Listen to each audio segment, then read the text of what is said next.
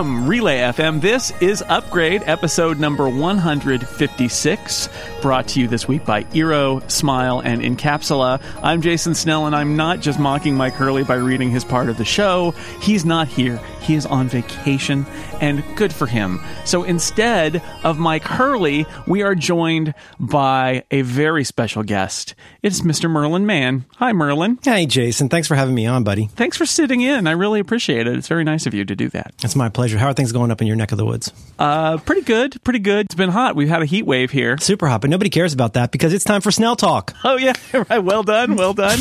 you uh, you got a future in this business. What is the uh, what is the Snell Talk question? Do you have that there? Well, people wanting to know things about uh, Jason Snell uh, can send things with the pound sign Snell Talk hashtag. This week, Chris Lanza asks. Second favorite cheese? Oh, I love cheese questions. Mm-hmm. Now, is it, is it stipulated for the record that Manchego bought at Whole Foods with Apple Pay is your favorite cheese? You know, uh, it's not my favorite cheese. It's a Oh. great cheese, though. Yeah, I know, I know. I'm. They're going to rewrite the Wikipedia page now, um, the Podcastpedia page. I uh, I like I like Manchego. It's very good, but I, I feel like it's taken on a life of its own. I like I like lots of cheeses. Um, I am not the biggest cheese lover in my family. My wife is the cheese connoisseur. I'm sort of uh, second level. I, I learn from from the master, but um, cheddar, good sharp cheddar. I just love it, love it, love it, love it. Um, That's a good I had on on my tr- on my road trip. I had um, there was a there's a, a, a chain of sandwich restaurants called Port of Subs, which I'd never been to before. It's actually pretty good, despite the kind of Hunt for Red Octoberish name. Send one sub only. I would have liked to have eaten this sandwich in Montana. uh, they may be in Montana. I don't know. I I ate them in uh, Nevada, but uh, they had a smoked cheddar on uh, like a salami and turkey sandwich was really good too. So I like I like cheddar a lot and Gouda, which I never really got before, but I've been really getting into Gouda lately. We had a barbecue chicken pizza on uh, on our road trip at God, where was that? I think that was in Tahoe, and it, and it was a barbecue chicken pizza that had Gouda on it, which um, totally worked and was awesome. And the next time I make a barbecue chicken pizza, I'm going to put Gouda on it because uh, despite the wrath of Siracusa, will already be down upon me yeah, for that's, making that's, a barbecue that's chicken no pizza. pizza. That's non canonical pizza. No, but I don't care because it's so good. so agree. yeah, that that's I don't know if what which one of those would rank first and second and third or whatever. Manchego is still really great though. So, but thank you, Chris. Thank you, sending in your Chris. Chris, uh, last name unwithheld. Uh, let's do some follow up. What do you say? Pew, pew, pew. Thank you. Uh, I I wanted to mention to upgrade listeners, which if you're listening to the show, guess what? You are an upgrade listener. That Hello. the membership bonus is up. This is Relay Anniversary Month. And if you are a supporter of Relay, you get a bunch of bonus episodes this time of year from all of the great shows. Just walked right into that. And uh, you can go to relay.fm slash membership to find out more. But we have many, many, many bonus episodes up. The upgrade bonus is once again a an upgrade Cortex crossover bonus. We're doing another text adventure. Last year we did the six gun showdown. This year it's Spooky Manor featuring me as the parser, your computer, your Apple II, and uh, Myke and CGP Grey are the uh, players arguing about what things they should enter, what commands they should enter into the computer in order to navigate through a scary, haunted or not, maybe who knows, house, a spooky house. a I haven't heard this one yet, spooky but la- house. last year's was epic, and your commitment to character was really inspiring. uh, commitment is a strong word for being a. Sometimes he's a computer, other times he's a person who's trying for the game to not run off the rails. Much like uh, CGP Grey. Yeah. Yeah, there you go. So that that's mine, but the that it doesn't stop there because you and I, Merlin, we both have other podcasts on Relay, and that means we both have other membership bonus things that are happening. Either they're up or they're coming up soon. What do you have for? Yeah, these things are these are coming out like one a day. It's crazy balls. Uh, well, I'm very happy to say, um, for the second year in a row, uh, John Siracusa and I, with our show we do called Reconcilable Differences, our member episode is up. It is called Peak Idiot, and it is a uh, I think a very entertaining visit with um, Alex Cox and and Max Temkin from Cards Against Humanity, uh, with whom I do the Do by Friday podcast, and uh, it's it's manic and funny, and it's serious and uh, long winded. And I think if you like any of those shows, uh, you should uh, check it out because these these things are just they're so good. A lot of the shows, I love that they do something different, mix it up a little bit, uh, and and like Siracusa says, I mean, I'm happy to have my show up there, but I really enjoy all the other all the great shows. It's it's really great. You got another one though, don't you? Uh, there's so many. So, um, so Alex, by the way, and Savannah, who do Roboism on Relay FM, they did uh, similar to what you did, a crossover with a different podcast from a from from not from outside of Relay. We did a Roboism robot or not crossover where they quizzed me and John Siracusa about uh, Elon Musk facts. so that's up as a as an extra. It's not a draft. Relay members. It's not a draft. It is. It's a quiz. And and John would point out, and I'm surprised he didn't point this out during the episode that the format of the quiz, which was basically each of us got to answer separately and sort of not even decide who would answer first, uh, was was questionable in the sense that once I was ahead of John by one point, I could have just kept guessing the same thing he guessed and Wow. guarantee my win, which I didn't do. But it was I questioned the game show structure of it, but it was a lot of fun. He's, he's very c- competitive, uh, given that he's a good cop. Very Yeah. competitive fella. Yeah, absolutely. You know, he's a game. He's a gamer. He's Mm-hmm. a game player. Uh, we did a free agents episode that will be coming out on September 1st. David Sparks and I were um, we were in the same place at the uh, Masters of Automation conference a couple of weeks ago, and so we recorded a couple episodes of Free Agents. The current episode that's out, which is about David's sort of history and how he got where he is today. Uh, you know, going through law school, going to a firm, and then going out on his own. It's really, if you ever wondered about David's backstory, it's a great episode. But we also recorded a totally off topic, like the stuff that we do when we're not doing our jobs, things we do for fun. Uh, a lot of Star Wars talk in there because David's a huge Star Wars fan. I think I mentioned Star Trek at some point just to try to counterbalance it a little bit. so that's a good one. We are going to do a download clockwise combo episode. I'm not quite sure when that's going to happen. We're still trying to work that out between me and Stephen Hackett and Dan and Mikah. And uh, Stephen Hackett and I have already recorded our. Um, liftoff bonus episode where we watched last year we watched Apollo 13 this year we watched Contact um, starring wow. Jodie Foster which is not not uh, based in a true story As far So as I you just want know. to make it clear uh, it's, I don't think we contacted aliens in uh, the Clinton administration but you never know You're going to get a tweet from Neil. Neil deGrasse Tyson. It, yeah, maybe it's possible it's possible he's All probably working shows. on his book It's now. made me Yeah. really. I just want to say thank you to everybody who has joined up. I hear on the back channel things are going pretty well, which makes me feel great. And I've gotten a lot of nice little notes and toots from people to say that uh, they went and they signed up. I mean, for as little as five dollars a month. Um, it's not simply to pat my own pocket. I like that it helps the whole network. So I just wanted to say thanks to everybody who's done that. Yeah, absolutely. You can sign up for a for the All the Great Shows plan, which supports um, all the shows on the network. Or if you have one show like this one, or or one of the other ones that you really love, you can support it directly, and the money goes there. And uh, and a common question is, if I sign up for to support Upgrade, do I get all of the specials? And the answer is yes. You get all the specials for all the shows for this year and for last year. They're all in one feed. You get the feed information when you sign up for Yep. a membership. So thank you and that ends our pledge drive. This is one thing. Also, we don't we don't talk about this every week of the year. This happens in pledge pledge time, and then we go away.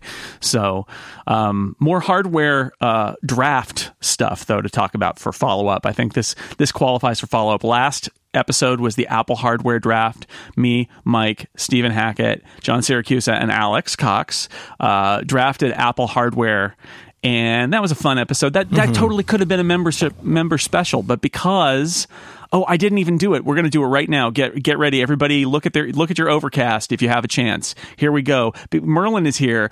Therefore, we are continuing the upgrade summer of fun. Yeah. I choose Skeletor. That's right, Merlin. You're part of the summer of fun. Put a uh, put some uh, flip flops on, Merlin. It's time. Uh, we're, we're casual, going to the beach. yeah, it's the summer of fun. Yeah. Uh, one one of the parts of the summer of fun was we did the hardware draft because we were I was traveling, Myke was traveling. We pre-recorded that episode. Couldn't have it be about anything timely. It was a lot of fun. Then we stuck around, and Professor Syrac- Siracusa took us to school about Blade Runner. That was to happen. good. That was It good. was you really, you are really stuck on your position. You, you again. You stayed in character the whole time. You did not capitulate. which which position is it? The one that Deckard's not a replicant, or the one Easy that it's sleep inducing? No, your position that you know it's fine. It's fine. That's that's, what I get from the- you every time you the- talk about Blade classic, That's the classic Snell position, isn't it? It's like, eh, it's fine. It's Do you like our owl? Yeah. I, I think the, the owl's fine. It's fine. It's owl. fine, Uh, yeah. J- uh, listener Jeffrey wrote in to say that Alex won his heart for taking the battery case, which I thought was an odd pick. But he, he, but Jeffrey thinks great. I freaking love that thing. He said, and now I have a friend. Hashtag high five. I'm Very nice. envious. I got the big boy phone, so they don't make it for mine. But it, the people who have it seem to really love it. Yeah, you, you got the big boy phone, so you've got the big boy battery. Yeah. doesn't need a case. I've been pretty happy with it, but like it's it's funny how that started. That was such a controversial release in so many ways. Because I mean, the the big story was, oh, look at this, Apple's even admitting that their battery sucks. But you know, it's a little little dim and short sighted. But you know, anybody could use more battery power. I've I, I'm I'm lousy with jackeries. I've got so many batteries all over the place that I use for everything. But like having something on board like that can be really nice, especially if it's nicer to hold. Yeah, I, I hear that. I'm going caseless now, but Wow. I get it. We on, on the road trip we had uh, all of our phones at various points were were running out of battery life. Just being when you're once you're away from outlets all the time, then you have that moment of like, oh no, right? You take it for granted, and then you you get to see your your battery life in action. And Lauren's phone is a I think it's an iPhone 6 and it's just getting long enough in the tooth now that it's having those kind of conditions where it gets down to the low voltage and it starts to get confused like I don't have any more battery power and then you plug it in for 2 minutes and it says now I've got 30%. That's what is that what causes that? My wife had that with hers as well. Yeah, it's, it's a voltage thing. I, I um, went to the Yosemite conference with a podcast listener who I believe works on the Apple, or at, at that point anyway, worked on on the Apple. Uh, uh, something about the iPhone team that was involved with batteries and charging and things like that, and he talked to me about it. And it's like this is one of the challenges with these chemical batteries that we use in all these devices is they don't know like the real capacity. They're measuring the the uh, power that's coming out of it. And if the if that uh, measurement is they try they try their best right? But that measurement is what it is. And sometimes it can cause this scenario where it looks like it's less drained than it actually is because the ba- battery is behaving different differently. It also comes to that point where you if you've ever had that where like the phone shuts off and you're like what is going on? And then you turn it back on and it says oh I'm fine now where what probably happened is that the phone tried to use more power than the battery could give it. It went into emergency shutdown. And then when you started it back up, whatever was the power drain is gone. And so then it's like, oh no, it's okay now. It's just, Huh. you know, it's not as Apple, you know, tries to cover up all of the, they sand off all the rough edges because they think like you don't want to be bothered by variability of battery life. We're going to make it look like it's fine. Just like how when you charge to 100%, it's not always at 100%. Like Right. they don't because you can't keep feeding a battery that is it's not good to, to like let the battery drain down a tiny bit and then charge it back up again. So when when you plug in your phone it gets to 100% it actually lets it it stops charging and, and it runs down a little bit. Um, and they they've written the software so it says it's at 100% even when it's not because they don't want people concerned about it um, but they want to do the right thing. Everybody would complain like, "But I had it plugged in and it said it's ninety five percent, right?" So they just they sand that little rough edge down. But the problem is that then when weird things happen, all those edges are sanded off, and as as a owner of a phone, you're like, "What the heck is going on?" Right, right. And Especially because that that's the side causes causes people such a panic. I mean, you, you post something on Right. the internet that shows your phone at four percent, and that's all anybody notices. Yeah, that, well, that's true too. There are people they watch those status bars. I can see that your battery's running low. that's right. Why would you reveal that to the world? You should keep that perfectly private. Bad OPSEC. Yeah. Uh, Todd wrote in, uh, listener Todd, to say uh, Stephen Hackett was close, but no one picked his favorite, which was the 2003 17 inch PowerBook. I hate you all, XOXO. See, again, it's, you know, and he also said, and no one picked a Newton. Shame, shame, shame. Um, I I think no one picked a Newton because uh, we picked good Apple hardware. Oh, No. snap! I No, said you it. didn't. Oh, Oh. and uh, I have nothing particularly positive to say about the 17-inch PowerBook, other than that you know it makes a great lunch tray. But Merlin, you had you had one of those, right? You had a, you had a 17-inch You PowerBook. sent me down memory lane with some of this follow up. It's it's funny. I um, so I had, and I put this in in your document. Um, when I had my .com job, I got, I believe this is the one I got. I, I got an Apple PowerBook G3 400. I had the Lombard, where it had the little bays that you could have two batteries or one yeah. battery plus uh, a DVD player, you know, an optical drive. Yeah. Uh, and I just, I, I sent it, sent you this link on everymac.com. The thing weighed 5.9 pounds, which is three, approximately three of my MacBook Adorable. It was it was it was a, a, a, it was a beefy boy, and uh, I loved it. I loved it so much. It was my first laptop that I owned. I used to take the old what are the ones? Was it the PowerBook 100? I think you mentioned that on the show. That I used to bring that one home from work every night when I discovered the internet. Mm-hmm. and that was it was so amazing and plug it into the modem and all of that. But I love I love my uh, my Lombard, but it was really it was getting very long in the tooth. Uh, and then I eventually I got a gig and I treated myself to the 17 inch PowerBook, and it was really really big. What did that thing weigh? Do you remember? I was, don't. It was pretty beefy. It was. It was. Yeah. I mean, the way it was sold was essentially, it's a desktop computer that you can fairly easily carry Right. from place to place because it was yeah it was not i mean it was a 17 inch laptop it was really not meant to be portability wasn't the point other than like No. move, movability so what we used to call back in the classic mac days luggability I, I mean, I, I imagine we're going to get to this in a bit, but it was such an interesting time where there was these these different ends of the spectrum. That was for somebody who said, "Well, I'm reluctant to get a laptop because I need my big screen." And it, it definitely served that, but uh, boy, it was a monster. I finally, I think I finally, I you know, I need to go and make sure all of the batteries are out because I get, you get this, get the swelling batteries. We've got some Right. very swelly batteries, especially the uh, the 12 inch old 12 inch uh, G4s. Those boys get real swelly. But uh, yeah, I just uh, I just think that was such an interesting time. I'm glad they made it. You know, they were they were swinging for the fences with that one. this is always the question about Apple and what they make that uh, when they keep it super simple, everybody's like, "Ah, yes, Apple with its its discipline and And its always with the with. Steve's two by two grid, right? Right. Right. So that gets fetishized a little bit of like, oh, keeping it simple. But the downside of the super simple product grid, there's upside, right? It, it- the the days before that grid, right, where there was like ten different performa systems with different numbers and it was like super confusing and he oh, wanted to sim- simplify it down. But if you if you get to that point the downside of the of the simplified product grid is that if you want you know if you you can have any laptop you want as long as it's black basically. Like th- there's only the one laptop and that frustrates people too. But if apple then says well what we're gonna here's what we're gonna do. We're gonna have a macbook air and a macbook and a 13 inch macbook without touch bar and a 13 macbook Pro with touch bar and the 15 with touch bar, then people are like, "Oh, that's so confusing. You have so many laptops. Where where's the old Apple that was so focused and limited?" And, you know, it goes both ways. I think having more choice is better. I think the challenge is that you know, how much energy, mental energy is Apple focusing on the Mac right now and do they really want I feel like they're already being kind of dragged reluctantly into building a Mac Pro and a monitor for the Mac Pro and mm-hmm. and they've got the iMac Pro. So even though and they sell all of these laptops, so much of the product line is laptops, but I do wonder like how many Macs can we expect Apple to make today? Um, because I do think that, yeah, the more Mac models you get, this is the argument for the Mac Mini too. It's like, why does the Mac Mini exist? It doesn't sell particularly well, but it sort of sweeps up a whole bunch of people who are like, I really need to buy a Mac, but, and it answers a lot of those questions. Is like, but I can't because, and you say, but Mac Mini will do that for you, right? Like Right. that, it, it solves that, and you know that's that's good to do as long as Apple thinks that it's worth their their time and their energy and their focus. And I, it just feels like that's not the case like it used to be.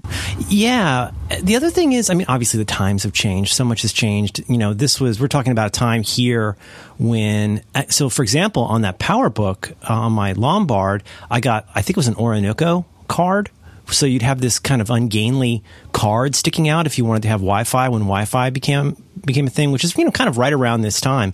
But you know, it's I I think not to feed the anger, but I think if there's something that frustrates people, you look at somebody like I think Marco has addressed this really well in talking about, um, for example, trying to take your Mac, maybe an extraordinary situation, but take your laptop somewhere where you want to be able to, to be connected to, to power and be able to record things, et cetera, et cetera, et cetera.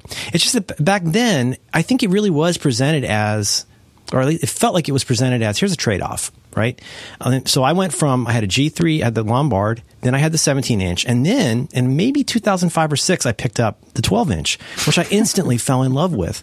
But they really, you know, they really were for different things. And then I found I bought somebody's used one after that. I used to complain about this on MacBreak Weekly, like why don't they keep making this amazing laptop? But you know, you understood that hey, that that 12 inch laptop was really that screen was crazy small, but yeah. you you had the benefit, right? You had the benefit of now having this ultra portable thing that was actually fine for writing.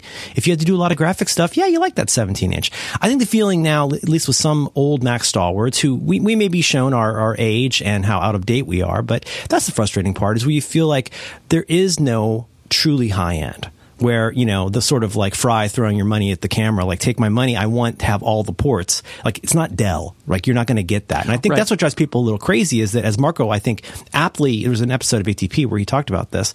Even if you do everything the right way you still can't do all the stuff and have power. It's like the, the, the ecosystem is not where it needs to be to do anything where you would want a laptop as portable device that, that is a truly able replacement for a desktop. And i think that's what drives people crazy that's it's funny you gave back the five inches there to go from the 17 to the 12 An- listener andrew wrote in to say uh, i get not drafting of it but not considering the 12 inch powerbook g4 as one of apple's best well I, I considered it. It was sure. on, I think, my long list. Maybe I didn't mention that in the Bring Out Your Dead round at the end, but I love the 12 inch PowerBook G4. I loved it um, so much. And, you know, I use those small, I use the iBook uh, the white iBook and the black iBook right, and the right. 12 inch PowerBook. And that's why I got the MacBook Air. I mean, and, and that's why I got the 11 inch MacBook Air ultimately, right? I love those little laptops. That 12 inch PowerBook G4 was amazing at the time. It felt, it felt um, pretty magical yeah. at the time. I, I was yeah. um, doing stuff with um, my pal Danny O'Brien at the time, and I had my 17 inch, and he had that 12 inch, and he'd sit there on a chair in my house with this thing in his lap, and I was just, I just, just sending arrows at him. Like I wanted it so much. I was like that yeah. tiny little, and then I got it and I loved it. It was perfect for writing. It was great for stuff like that. That's just like that scene on Game of Thrones last night where there's uh, the mountain and uh, and Tyrion Lannister are next to each other. It's just like that. it's exactly 17 inch, 17 inch laptop, 12 inch laptop, exactly, right next to each other. Exactly like that. The contrast. Enjoy the contrast. Um, listener K Lango wrote in to say, "Thanks, Jason, for picking what you picked last. I was screaming it in my head when round three began, which is that was my controversial choice of the LaserWriter. Which it's just funny. I for, I, I didn't realize that people uh, had forgotten how important that thing was. It but changed. If you didn't game. live through it, it changed you don't the know. game. Yeah, totally, totally did. I mean, it's not know, just a printer. It was a. That's what caused desktop publishing to happen. Basically, it was a huge deal. Yeah, I mean, like in our Mac lab at my college, circa 1988, 89, you know, there was, there was a bunch of SEs and then there was, I, I, feel like the SE30 wasn't out yet, but we had a higher end one that would, that could do more stuff and the ability to run PageMaker on there and to graphically use those window shades to pull text down. I mean, that's how my career, such as it is, began was desktop publishing and graphics. I wasn't very good at it, but other people didn't do it. I knew how, but that would not have been the same without the laser writer. The laser writer, that ability to just go print in, in a few seconds what you had on screen gorgeously what 300 DPI. I mean, it was it changed everything. Yep, yep. It was. Uh, it's just one of those things where it's like it's so easy to overlook it now if you didn't live through it, but um, it's it, changed the world, and so that was. And you know, we're doing a draft. I like to keep something in my best in my back pocket that's a little unusual, right? And uh, you want to remind people though when you, when you get the you forgot syndrome from people. you forgot. Yeah. So, you know, you kind of go, well, you know, it's a draft. We can't have all the things or yeah. it wouldn't be a draft. Yeah, uh, that's right. I didn't. Maybe we didn't forget it. So when people write in and say, "I can't believe you didn't pick," yeah, there's only which happens with every single draft that I've ever done. Right? There's only two possible responses, and one is, um, "Well, we just didn't get to it." You're right. That was that was a great thing. It was on maybe somebody's list, and we just didn't get to it.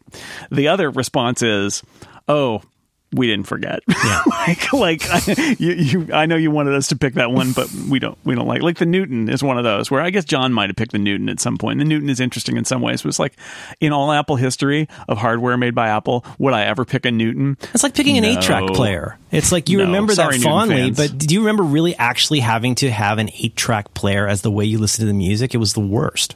I've angered all eight Newton fans out Thank there. you very much to everyone for listening. I have two Newtons. I have two Newtons in my house. Do it's they a kiss? weird product. uh, they should. I should put them together. One of them is in a little leather leather zip up case, and the ah, other the mother of not. dragons. Yeah. Mm-hmm. Uh, let's take a break uh, from uh, follow up and let me tell you about a sponsor. Yes, because Myke is not here. I will tell you about Eero.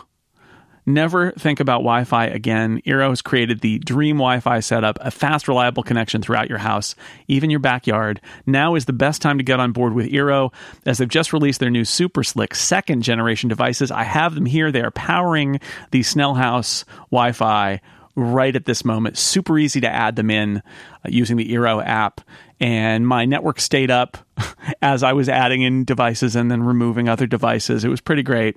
It's a tri band second generation model, and they also have the Eero Beacon, which lets you build a Wi Fi system that's perfectly tailored for your home. I got a box that had one of the, the main Eero base stations and two of the beacons, which uh, communicate to the, the base station and extend very easily without any fiddly setup, extend your Wi Fi around your home. So now the Wi Fi camera and the smart light bulb that I have kind of in an extended far front of the house gets solid Wi Fi. Uh, I never knew that I would need to extend my Wi Fi base station for a light bulb, but this is where we are in 2017. The new second generation Eero includes a third 5 gigahertz radio, so it's twice as fast as before. This lets you do more than ever, whatever your Wi Fi needs. Eero has the power to blanket your whole home in fast, reliable Wi Fi. It sits flat on any surface. Plug it into the wall with the included power adapter, and you're ready to connect your Eero either with Ethernet or wirelessly. New Eero also includes a new thread radio, which is going to let you connect to low power devices such as smart home devices. And the new beacon, you plug it into a wall. That's it. It expands coverage. It's got a little night light with an ambient light sensor, so it will also be a night light plus extend your Wi-Fi, and uh, that works great. And can I can afraid, I join in and endorse yes. on this? I don't want to sure. interrupt you. It's your show. Join, join. I was just going to say, people. Some people don't like the night lights. They like. I like. Well, you like can turn dark, that right? off. You can you have the LEDs on. We are all in on the Eero lifestyle. They were kind enough to send me this this second generation one.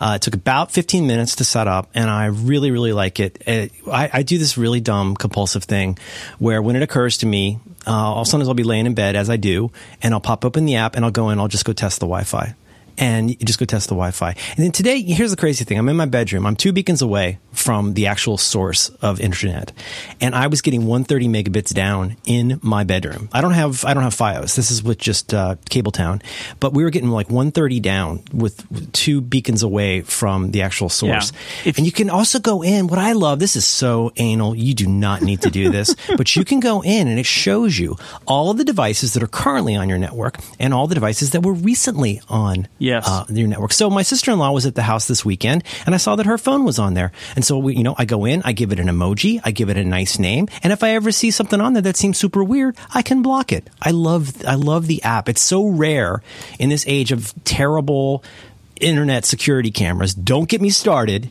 But mm. in this mm. era, it's so nice to see an app that actually really works and is working for you. It's making sure that everything is working even when you're not using it. This is a great product. And you said two beacons away. I think that's the thing that if, if you're somebody who has is skeptical of the idea that you aren't just getting your Wi-Fi from a, an Ethernet wired base station, that all of these extenders are are bad, right? That used to be the case. Extend, extending a Wi-Fi with an unwired connection that was just a repeater used to be pretty janky. I did that for a little while, and it was not really reliable. And these uh, these beacons from Eero, it's it's new tech. They they have multiple radios, so they're talking to each other on one band while the Wi-Fi is on a, a different band, and the speeds are impressive. So if you've got a hard to wire house where you're not going to be able to run Ethernet or power line or anything like that to other parts of the house, you can chain the beacons together and actually get good Wi-Fi where you need it, which is pretty great. Especially since now we do have these connected home devices that are in our backyards or front yards or whatever, and are on Wi-Fi, and they need now you need a Wi-Fi signal where you may never be, but there's a device there that needs to get on your Wi-Fi. So the new Eero system starts at 399. That gets you one second generation Eero plus two beacons to put throughout your home. That's everything you need to get started. Listeners to upgrade can get free overnight shipping to the US or Canada. Go to Eero.com. That's E E R O.com. Use the promo code upgrade for free overnight shipping. Thank you to Eero for their support of upgrade. Thanks for the help, Merlin. That was nice. Oh, my pleasure. It's a, little it's a guest, good, uh, good product. Yeah, a little guest, bit of a guest, guest endorsement. Yeah, they, they didn't bonus. tell us to say that. That's because it's the summer of fun. Oh, I'm here in my flip flops. Let's tell you, take them off now and put uh, the sand between your your, your toes. Mm. Mm-hmm. just visualize, visualize Yeah. Hawaii.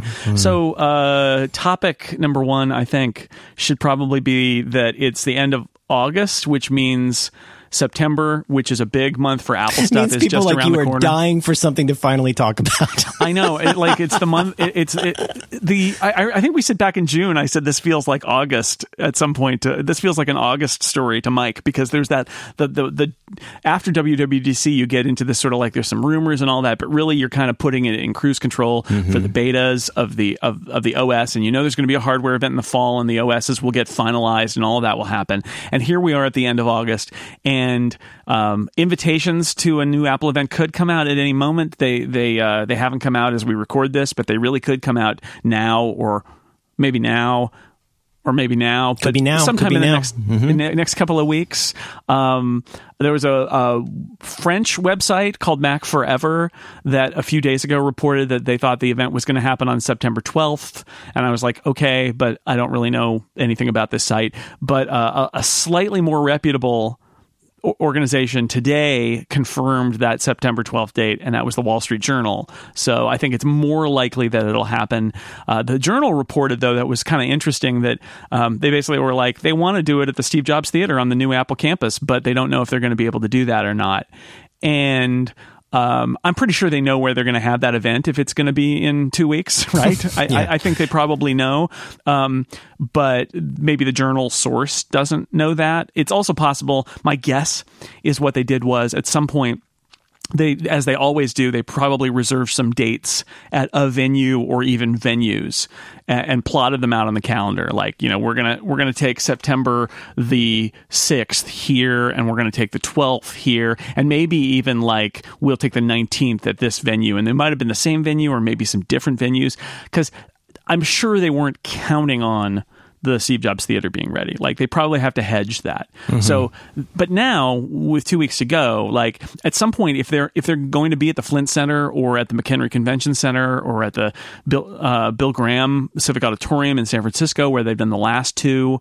They're going to have to start like building stuff, right? Because they they don't just take the building as it is. They they erect like demo areas, and it depends on you know which the venue is. But they they've for the Flint Center and for the Bill Graham, uh, like the Yerba Buena events that they've done in the past, they've actually built up like their own structures around the venue in order to get exactly what they want. That's you know, presumably the Steve Jobs Theater gives them all of the stuff that they normally have to build. They get to have complete control. It's their property, right? But since these other places that's not the case, I think we'll we'll see pretty quickly here that either they're going to be somewhere else and they've got to do the build, or they really are going to do it on Apple the Apple Park campus, which that would be exciting. Uh, if that was our first uh, our first view of the Apple Park campus was the, the you know the iPhone event this fall, that would be awesome. But it sounds like you know at least this reporting can't can't pin it down. All it could all it could do is say they'd like to have it there, and I have no doubt that they would like to have it there. I just don't know if they're going to manage it.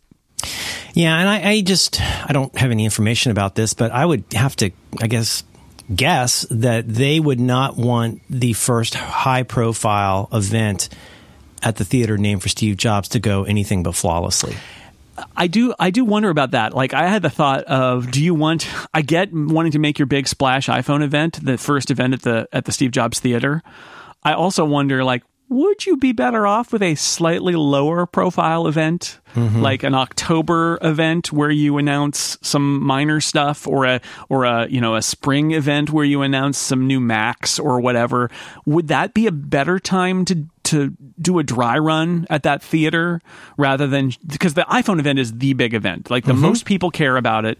Um, it's the one that generates the most web traffic. It generates the most video streams. It is the biggest uh, attendance in terms of like press and VIP attendance. The WWDC keynote is bigger, but it, that's because they're all the developers who are at the conference there. But like the iPhone event is the big event, and so it's going to pr- put all the stress, maximum stress, on this new venue and the infrastructure, the networking infrastructure, like everything at the new campus. It, so I don't know. Maybe they're going to go for that, but that's that's uh, that's a big one if that's what they do. That to, to have the first event be this high profile big event. So I feel like if I had to guess at this point, given that I have yet to even talk to somebody at Apple who has moved into the new park Apple Park campus. I know they're moving people in, but I keep running into people or chatting with people who are probably going to move there who are like, oh, yeah, we haven't moved there yet. Now, that's been a month or so, but it's like,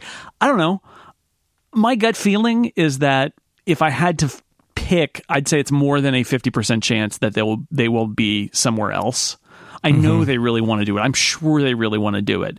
Um, and it's great if they do, but it is like high stakes for a brand new facility. They must have supreme confidence. Um, and it just, it feels like, I don't know. We're getting we're getting down to the wire here. But if they set a date, they must have confidence, or they've decided to not go with it. That's mm-hmm. that's the funny thing because I figured like if they're doing it on their own campus, they don't need to set the date, right? They could they could say, well, it turns out we're not going to do the 12th, we're going to do the 19th, or we're going to do the 26th. They, they could do that. Oh, that's they're free point. to do that yeah, if it's yeah. on their campus. They can pick a date. All of these old rules about venues, uh, outside venues, are gone because they control that site. It's completely theirs. They they have they can call a, an event there on the drop of a hat. I mean, that's not really true because there's still lots of event prep they have to do, um, even if it's an on-campus event. But they control everything about it in a way that they don't when it's the Flint Center or or Bill Graham or something like that. So I don't know, but if it's the 12th, that's like the last two years. It's been the Wednesday after Labor Day. This puts it back to where it was three years ago, which is the Tuesday, the second week in September, which I think is a better a better time. And uh, they the, all the rumors are that they're going to load up. I mean, it's going to be one of those packed events again because there's a rumor. There's a rumor that there's a next generation Apple Watch. There's a 4K Apple TV. Of course, there's the the new iPhone, which sounds like we may be seeing three new models, including the the the high end OLED model that has been rumored so much. Um, and then the OS launches presumably would happen then too. So there's there's just a huge swath of stuff. It's hard. They, they like to fit that in two hours, right? But that that that's a packed event. That is the packed event if they're doing all of that. Plus possibly like HomePod update. Um, I don't know. There's a lot going on. That could be a, so much. Thing. And you get that feeling when you when you watch it. I mean, they feel like they are becoming more and more uh, propulsive and, and how quickly they move through them. Where like the last one, I guess from Dub Dub was when uh, it just felt like it was almost breathless how quickly they were moving through it. Yeah. There's so much stuff. It's kind of like the news cycle, am I right? Where there's so much stuff that almost would have been its own event at one point that now becomes like a few words on a slide. It's crazy. And stuff and stuff gets knocked out and announced early, which is something that I actually do expect that to happen in the next couple of weeks too. Is that we're going to start getting some things that just get announced. Yeah, 4K 4K Apple TV. I mean that I think that's something that, that probably doesn't need a huge amount of stage time. Well, I, I think if they're really pushing the power of the the Apple TV and they want to reset the narrative, which is currently like Apple stuff is overpriced and not as good, and they're way behind and losing market share. Right. I think you, you want it on stage if if you're trying to change the the game. It, it allows them to bring like bring Disney and Netflix and who knows who else on stage to say, yeah, we're we've got all this HDR 4K content that we're making available on iTunes or on our service that'll be on the Apple TV. Like I feel like when Myke comes back and we play keynote uh, keynote draft, that's going to be one of the draft items. Is like you know a a uh, uh, an entertainment industry executive extols the virtues of Apple TV with their new content on stage because that that's that's the thing. If somebody from ABC comes out there, or from right. Disney comes out there and says, for the first time anywhere, we're going to put 4K movies of right. Disney it's, movies. It becomes a little iTunes. bit of a MacGuffin in some ways, but uh, just hearing people talk about seeing 4K, I think Myke talked about this, but seeing 4K uh, in person, it sounds a little bit like VR, where you can describe it and you can analogize it, but like watching somebody use VR is not super persuasive. And with yeah. the 4K, it's like seeing that 4K on a TV that you're watching in the room yeah. is apparently really quite a thing. And I just don't know how well that's going to play in a non-analogized way. You know, well, yeah. How do you show off HD on exactly. an SD TV? You can't. You really can't. How do you show right. color on a on a black and white TV? You can't do it. So I agree, it's a hard sell, but I feel like they, they'll probably put like their their shoulder into it a little bit because they want to they want to plug this stuff. But you're right, as a consumer, it's hard. The the truth is I've got a 4K TV. I've got a 50 inch 4K TV, and I I think it's too small and too far away from our couch for me to really notice the difference. I I do watch stuff in 4K on it, mm-hmm. and granted it's Netflix, so it's really compressed, but the 1080 stream is really compressed on Netflix too. And maybe it looks better, maybe that's just a placebo. I think the reality is, is that 4K matters most if you're somebody who has a very big TV. Yeah. And that's a slice of the market that cares, but it's a relatively limited slice of the market. The HDR stuff might actually be more interesting because That's the new what I. HDR That's what I hear. right? Yeah, yeah. It's and you know, I guess eventually it's going to depend. I guess more and more stuff is pushing this content out. But like as of now, we have a 1080p TV that's badly in need of replacement. Um, but like I deliberately do not sit to. I'll sit a lot closer to the screen for watching a Pixar movie from Apple than I will for watching, say, Game of Thrones, because it's very disappointing to sit close to the TV for that. You, you go, yeah, you go blind. their That's what I was always compression, their compression blind if you sit too close to the TV. HBO's compression is rough. Arrays. It's bad. Yeah, well, compression. hmm compression is not good. I mean, when it, when you sit too close to a TV, um, and do this if you haven't. Like, if you've got a digital source of any kind, um, go walk up close to your TV and look at the uh, at the compression because it's pretty staggering. You're not you can't sit too close because it's meant to fool you from Right. at least a little bit of a distance. That's that's sort of the point. Yeah, it looks like a J, Um, JPEG from you know ten years ago. But the HDR stuff, I think the idea that you can get blacker blacks and brighter brights and that there's more dynamic range across the, the picture is something that's going to pop out more. And so you put 4K plus HDR together and the message, you know, part of, is this, is this a conspiracy to tell, sell more television sets? Totally. Cause 3D didn't work and the HD revolution is over. Everybody's already got HD now. So they got to move on to the next thing. And 4K HDR is, is, is the latest attempt by the TV industry to sell you a new television set. And some people will get a lot out of it, but it's not, we're never going to see, I think, in our, probably in our lifetimes, unless there's like a headset thing that, that ends up being amazing. But it's going to be a while before we see something that's as dramatic a jump as SD to HD for the regular average everyday viewer, where Yeah. they're like, oh, Yeah. yeah, now I got a widescreen TV with HD. It looks way better. After that, all of this stuff is way more incremental. And I'm excited about it because I do kind of care more than the average person is it cares about it. But even even I with my 4K TV look at this and I'm like, yeah. yeah But then you you're also going to get into this is a whole other you know kettle of fish. But then you're going to get into like I you I uh, I just recently reached your point where I got the eh, eh, eh letter from Comcast. Oh yeah, like uh, you've downloaded a terabyte and you need to pay us a lot more you just money you now. just got that's your first freebie. But like after this, you know that it's going to be real interesting because suddenly all of the providers of that pipe, I mean, that's going to get real interesting when even like a, a I imagine even a fairly small number of their audience starts getting. The, we're, you're talking about a very, very, very large file at that point. But Yes. anyway, yeah, ecosystems. that's yeah, it's uh they're still going to want your money. You're just going to pay it to different people for different things, but they're still going to get their money if they uh, if you want to watch this stuff. And yeah, 4K streams. The 4K streams use uh, more the high efficiency video codec stuff, so Oh, okay. they are they are better than a comparable you know uh, MPEG 4 stream, but still it's a higher bit rate. And I think we can all agree then it's uh, times of so. confusion. Times of confusion. Well said. Uh, we should mention the iOS 11 beta. There's new beta today. In fact, Oh, the advantage didn't of recording this a couple hours later. Usually they release during the show, but they released it uh, right before the show this time.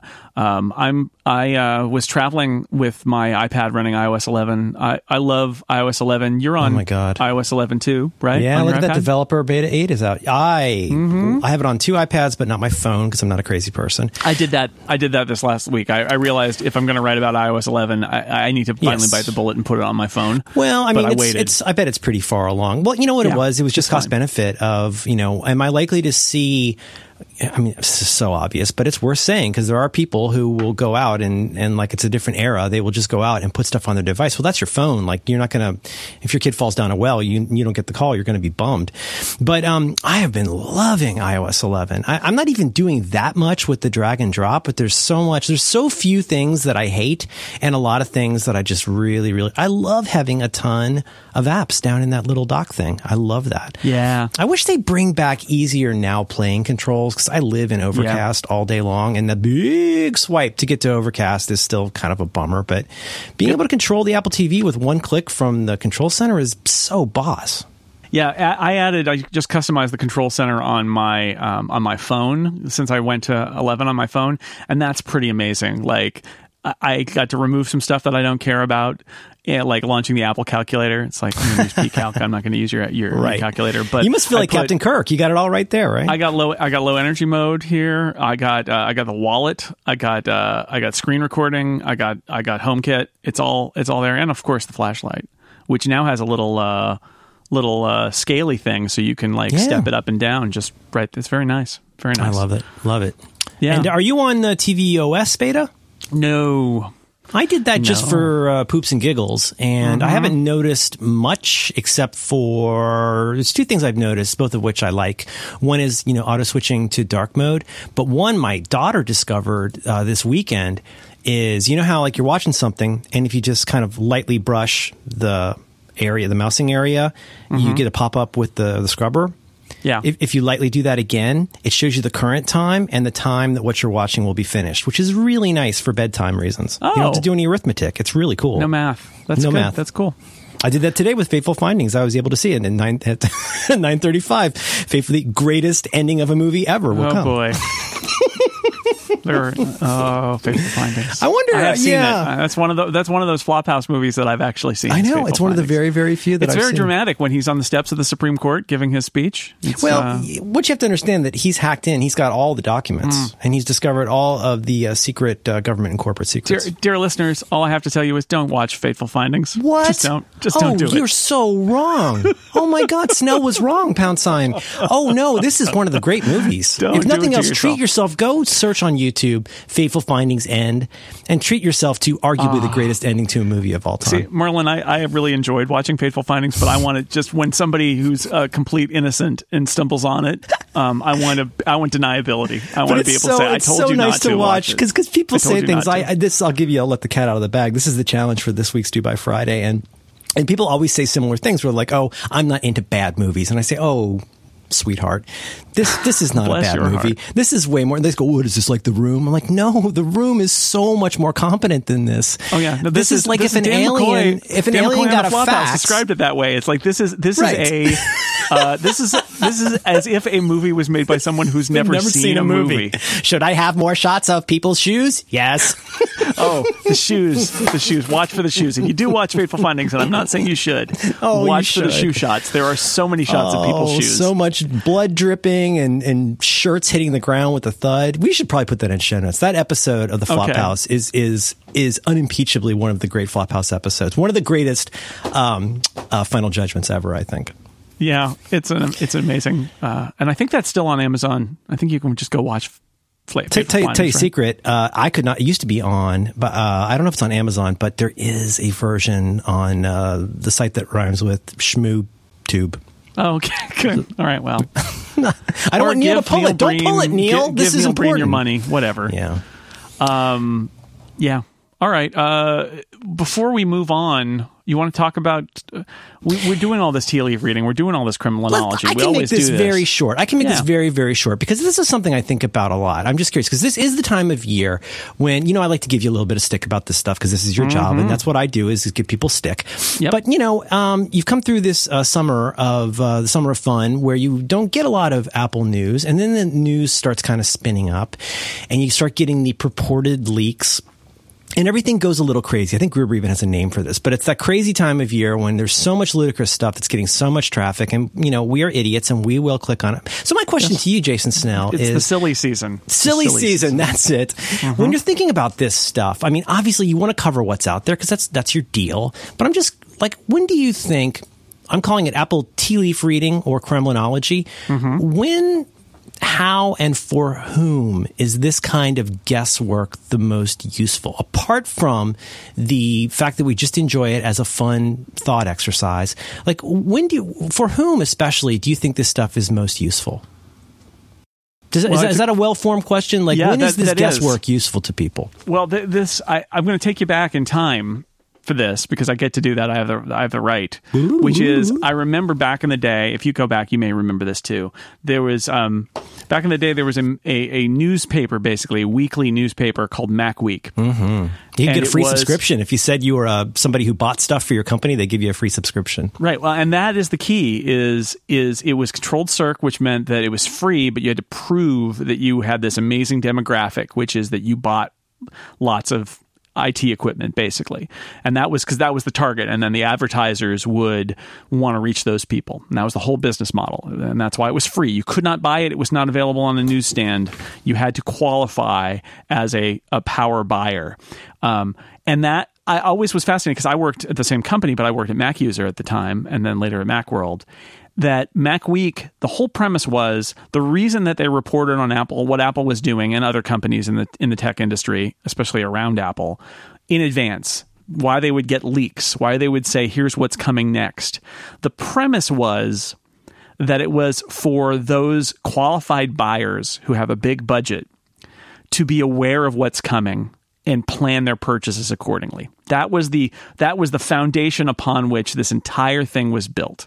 Now we know that lots of the people who subscribed to MacWeek lied about what was on their card because they wanted to know what Apple was doing for fun basically like they were following it's like sports. Yeah it's like following a drama following a soap opera or something. It's like a narrative. It's peeking at the back of a book. Um, it is it's rumors about what happens in the next star wars movie. It's that kind of thing. I want to know what happens next. And uh, and that was a portion of what drove that. And I always felt, and I never worked there, so I'm sure people who worked at MacWeek would probably tell you, no, it, there really were people. The core audience of that publication was people who actually did have huge budgets and cared about what Apple was doing next, so that they could plan. I'm not going to buy these Macs today Right. because there's a new Mac coming in two months, and I'm going to wait for that. Or there's a new technology; they're putting FireWire in the Macs, so I don't want to buy these old Macs with you know whatever crappy wire is not Fireful. I want to buy the FireWire Macs. So you wait a couple of months and you buy the FireWire Macs. I get that, but I feel like, and that that can work on an individual basis. I'm thinking of buying a new iMac. I don't want to buy it today. I want to buy it when the new one comes out in two months. Like there is value there. So there's some of that. Um, It's not. It's, it isn't so much of your buying decision; it's your not buying decision. Right, it's- so it's- if there's about to be a revolution, like I'm always asking Siracusa, like when is the right time for getting which kind of TV? A TV, yeah. because that's a that's a really big investment. And if you're some kind of an IT operation and you're going to be getting all these seats and these new licenses and all this kind of stuff, like it's a it's good to know that like like you say, if this is going to have the wire that's fire, like I will wait for that. Yeah, exactly right. So I think I think there's an aspect to that, but let's be honest. Like we are we are also in the entertainment business. And it's weird to think of it that way, but It's, I think it's show it's show business, not show friend. I, I think I think we. Um, oh man, I have a story about that. Uh, I'll share it later. Um, I, think you know a lot of people who listen to these podcasts and all that. We care about this stuff. We love it, and we want to know what's coming next. And Apple is the perfect company to talk about that because they are secretive and they do interesting, weird stuff, and they surprise us or they try to surprise us. And that's why there's a whole industry of reporting on Apple stuff that still happens, like in advance, these rumors and things like that, because Apple is the company that's conducive to that. Is everybody who's in, interested in this stuff um, doing it because they have a direct financial responsibility? No. A lot of the listening, and this is true for me too, is because it's entertaining. It is more than that. A lot of our people do work in the computer industry. They are the people who their friends come to and say, What should I buy? And they want to be informed. That's all true.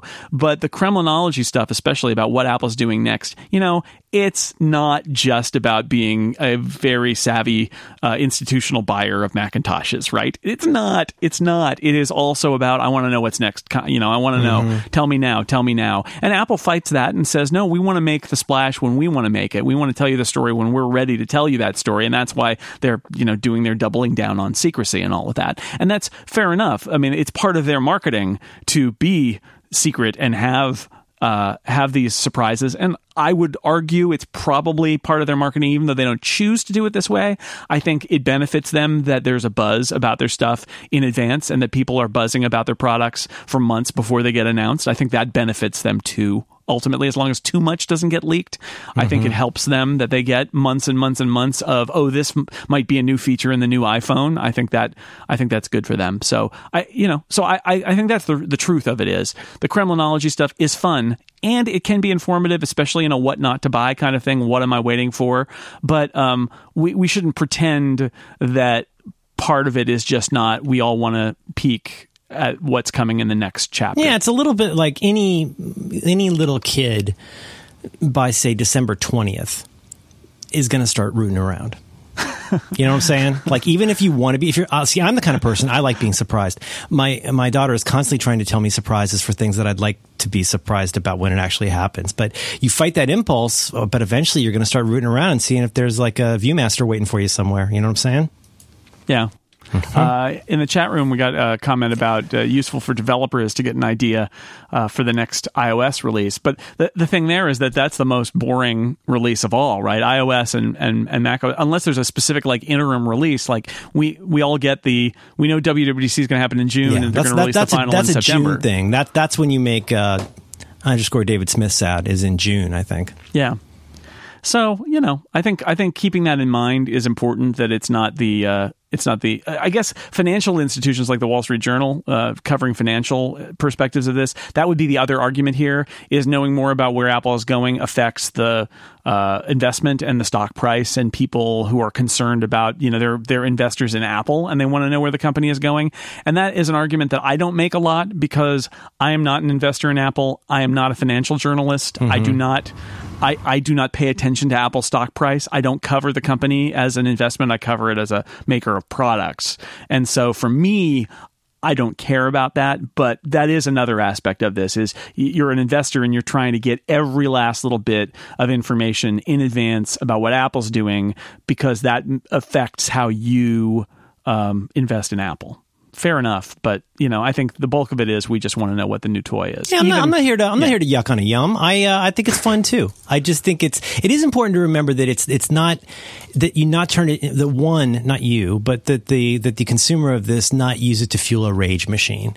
That's that's the part where it gets a little silly. Silly season gets silly for me is when people take speculation about speculation and then that becomes this sort of tribal thing where you're yeah. like there's there's really nothing of any consequence. It's like imagine like fantasy football but it's fantasy football of like football that doesn't even exist yet. It's well, like how can you even speculate? There's definitely a human nature thing. Um, i had this come up about something I think on the Incomparable where a uh, a movie or TV project was announced, and my immediate thought was, oh, that's really clever. That could be good. Now, you never know. It could be good, it could be bad, but it could be good. And somebody responded to me and said, no, that's that's terrible. What a terrible idea. It's going to be like this, and it's going to be really bad. And and I and my response was, you just invented the worst possible scenario, and then took it as proof that it was bad. But it's like you just you, uh, you did a little finger. You came up with the bad you, idea. You you did a little thought exercise where you think about what if somebody was doing this for the worst possible reason. Yeah. That's all I'm going to say about that. Yeah, but that's not necessarily the case. So some I think that's human nature in, in some mm-hmm. ways is is to crank up the outrage machine and you get a rumor and you imagine the worst and then you attack that as why are they doing the worst? And sometimes it is the worst, right? I mean that does happen, but um, sometimes it's not. And that's I just think it's our, our human nature sometimes to to jump to those conclusions. That's the face the face recognition thing with the new iPhone is a good oh, example good of example. that. Yeah, and yeah. Gruber and I talked about I was on the talk show last week with Gruber. We talked about this uh, quite a bit and I know Myke and I have talked about it here, and and on both shows said the same thing, which is. Um, you can look at the Face ID rumors and say, oh boy, is that really going to work or is it going to be bad? But I think it's a mistake if you just jump to the conclusion that it's going to be bad. Touch ID was the same way. Oh, this is going to be janky. Nobody's going to nobody's going to believe this. It's not going to work. Um, and I look at that and think that biometric stuff is so core to what Apple does that uh, if it, if they're doing it, it's because they got it right. Like, and, and that's not me yeah, saying exactly. oh, everything Apple does is great and we should just love everything Apple does. That's not what I'm saying. What I'm saying is sometimes Apple pushes things that are not quite right, and they're, but they're not key like the uh, like the the um, portrait mode or right in the in the six plus six S plus where it kind of was in beta or it wasn't even there in, in the first release. It's like it wasn't a core feature. It was nice, but it wasn't super core.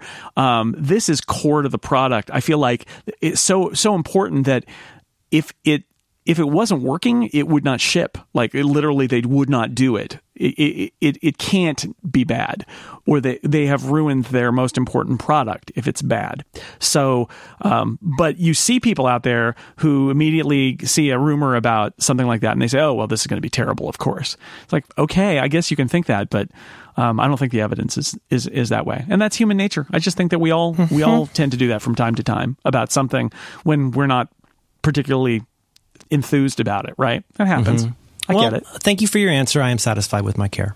All right. Don't watch Fateful Findings, or do. There'll be a link in the show don't notes. miss. I think you you misspoke. You missed. you forgot Fateful Findings. Oh, okay. All right. Let's uh, take a break. We have more to talk about, but first, I want to tell you about our next sponsor. This episode of Upgrade brought to you in part by TextExpander from our friends at Smile. You can communicate smarter with TextExpander. Use it to power through repetitive communication by standardizing and improving those written replies you send every day. Boy, I need to do this. I have a couple of replies that I find myself typing from memory in email at like once or twice a week, and I know that if if if like a year ago I just sat down and set up a TextExpander macro for that, I would be able to save so much time. I need to do that because you can recall all your best and most frequently used words, create a keyboard shortcut. TextExpander pulls in the phrase or sentence or letter that you need, an email sign off, an introductory greeting, a, fi- a fillable template. There's so many different things you can do with it. It can format dates, it autocorrects spelling, it'll search your entire company's collected knowledge with a few letters and a hotkey. You can collaborate more efficiently in tools like Slack using text snippets. You automatically press the tab key in your web browser and email so your workflows even are quicker like it'll just kind of like pop you from place to place. Uh, very easy to create text snippets even within your web browser. So there's so many reasons you can save time by using TextExpander and you can try it for 30 days for free on the mac ipad iphone or windows by going to textexpander.com slash upgrade fm to start your free trial today. Thank you to TextExpander for the support of this show. For for instance, this entire conversation about TextExpander, if podcasts were like computers, mm-hmm. I could put it in a little macro and all I would have to say is TE mm-hmm. and the whole ad would come out. But podcasts don't work like that, so we can't do that. Or you could be like me and you got tired of misspelling your own name. Oh, And now I don't do that so much anymore because I used to type Melrin. I would type Melrin. I I you, I always type J, J Snow. You're a very fast typist. The um the That's uh, what I hear. That's what people tell me. I Oh, don't that stick again. I don't measure- But man, I don't- I don't measure it. SDATE. I can't even tell you how many times a day when I'm doing stuff, especially in text files. SDATE is short date for me. So that'd be you know pops it right 2017. yeah, Nice. Bloop, and uh, it's the best. You you will uh, you will feel like you have boxing gloves on your hands once you start using this app, and you go somewhere that doesn't have it. It feels crazy. You want it to be everywhere. It's the best. we should talk about so there was news last week about CrashPlan uh, getting rid of their um, consumer online backup product and trying to migrate people to their small business product and uh, other people use backblaze some people aren't doing online backup at all uh, there was a good conversation last week this is i guess follow out on atp Yeah, it was a Um, very good conversation. every time I thought to myself, "Oh, they didn't mention this," then they mentioned it. It was like they they really did a a good job. So I think people should listen to that. Um, one of the things I liked was um, was Marco talking about. He gave like a cautionary tale, and I feel like it's not necessarily like that he was practicing everything he preached, but he wanted to have all of us. I think a lot of us computer nerdy people have a pack rat tendency, which is you know I'm gonna I'm gonna save this file because you never know, or I'm gonna rip this Blu-ray or DVD because I want to have all my movies or Blu-rays on on my server, and I might as well start now. And Marco was basically saying, you know, every byte that you upload, it- depending on what you're using, it could cost you in time, it costs you in money, and do you really need it, or is it readily available? Like iTunes, if you've bought it on iTunes, it's streamable. You know, you don't you don't need to have a copy that you also convert and save or something like that. And I thought that was good. I thought uh, because and I find myself, you know, I resemble that remark a little bit, but I I, I thought about that like when you've got terabytes and terabytes of storage, it's just easy to never delete anything. And that's great. But at some point, I think you have to realize like maybe there's a tier of stuff that I have that I don't need at all and I should Yeah. delete it. And then there's another tier of stuff that I have that it's okay that I've got it, but I don't need to back it up because it's easily replicable from somewhere. It's got to be in there somewhere. Yeah. right that's i think again that's not a very mindful thing to say but i that's my my beef or my so anyway to, to listen to that atp i, th- I found it very thought-provoking because it really got me thinking about the way that i do stuff and it was really sobering uh, to me because it feels like in the age or era of like post drobo post dropbox you know, our storage options have gotten very diverse. And it's, I think about where I was whenever SuperDuper first came out, and SuperDuper I mean, I'm not a technologist, but SuperDuper essentially will take a given uh, hard drive, whether that's your Mac or whatever, and turn it into like a DMG. So, and it does, it's a backup app, and you can give it rules about what to do. Do you want to replace this? Do you utterly? Do you want to just update it? But I used to be, I used to have that. Uh, I eventually had a, sh- uh, a shell script that was, was doing it for me. Maybe it's a launchd thing, where automatically every night it was uh, moving between two different Oh. I'm not putting this well. I had two different DMGs, uh, for the sake of argument, let's say odd and even number days. And each night it would update to that one. So if I had some kind of dumb thing I didn't realize, I still had an update from two days ago. Probably right. overkill, but the truth was I did not have unlimited storage space. So I had an extreme amount of redundancy locally and I was great about it. And then, yeah, you know what? I also had a reminder to go in and test them periodically. Not that often, but at least, you know, your backups are only as good as what you can actually restore. But Time Machine comes along Dropbox certainly comes along. Uh, you get a you get a you get a NOS, as I like to say. You get these mm-hmm. these devices, and I think it made me a little more careless. I think I don't totally. on the on the one hand, I don't think about it be, because I don't have to economize.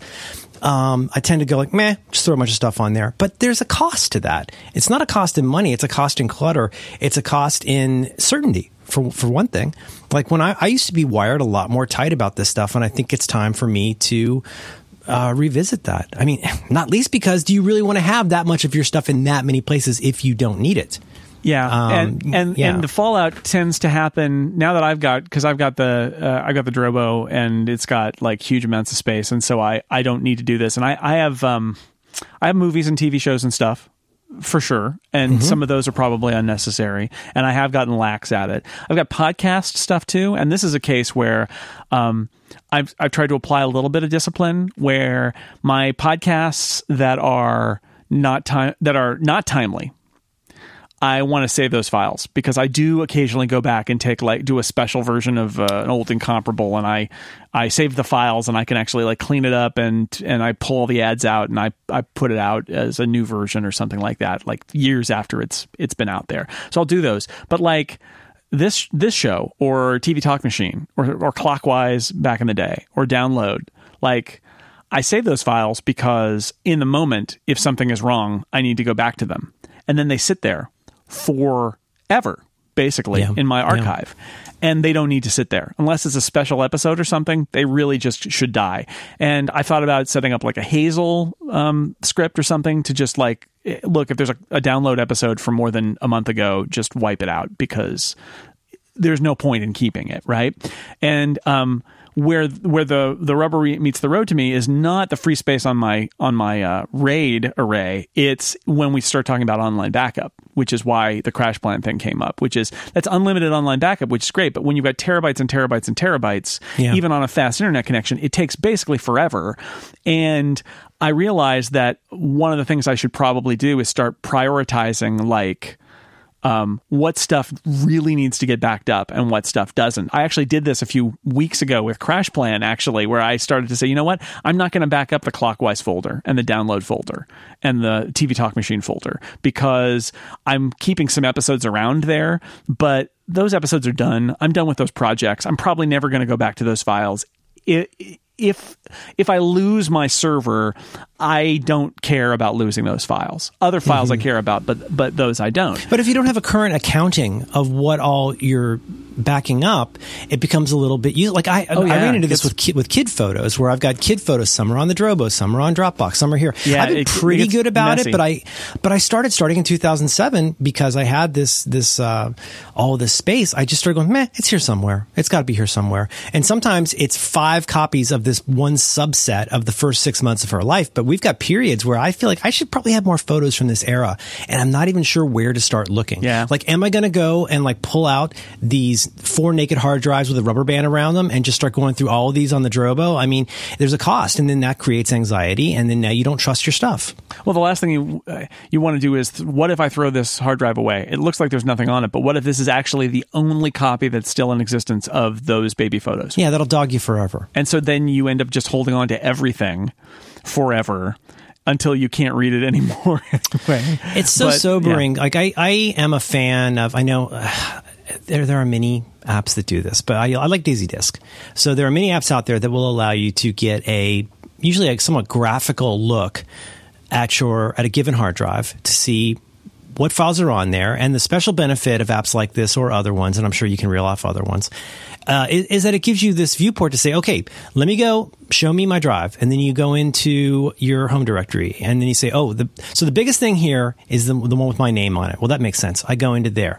The biggest file in here is application or is a library. Well, that's weird. I go into library. I drill down further and I realize, oh my gosh, I've got iTunes backups of a device that I haven't used in two years. It might blow your mind to know how much of your drive is being eaten up with stuff that you really, really, really don't need again. And if you treat all of that as being as important as the weekly podcast episode you just put out and we'll never listen to again, like that, that's a good time to reflect.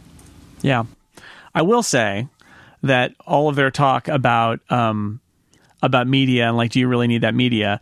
Um, did remind me of something that we've also, I think, talked about before, which is these streaming services. Like, you yeah. can't count on them. If there's something you really love and you want to have access to, you can't count on them.